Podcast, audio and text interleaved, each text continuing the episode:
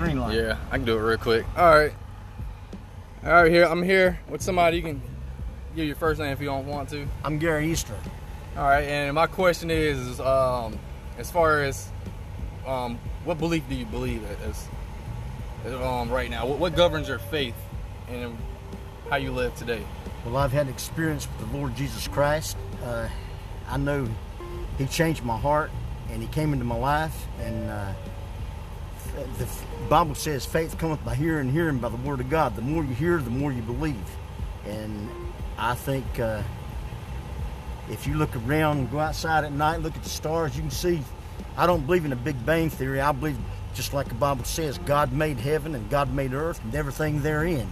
And anything that wasn't made because God didn't make it. Of course. So what do you think came first, your faith or the evidence that goes along with your faith? The evidence came first. I knew there was a higher being. I knew there was a God. The Bible says God put it in their hearts that there is a God.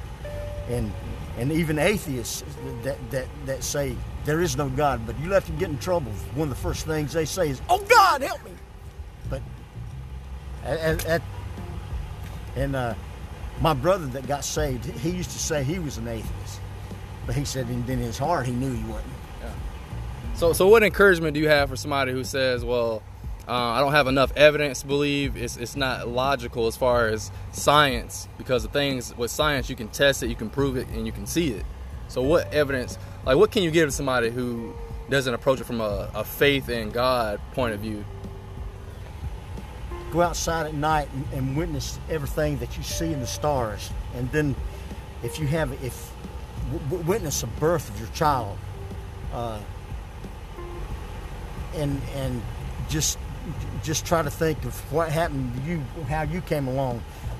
And I think that is one of the main things that people put themselves up on a pedestal that they're smarter than God, and they're not. Scientists is a more of a theory. It's not really. A lot of this stuff ain't facts.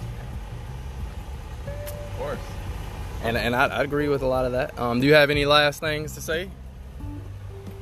I just pray that the Lord will help us be the people that we need to be.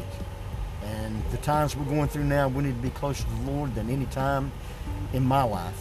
And there is none other. Yeah.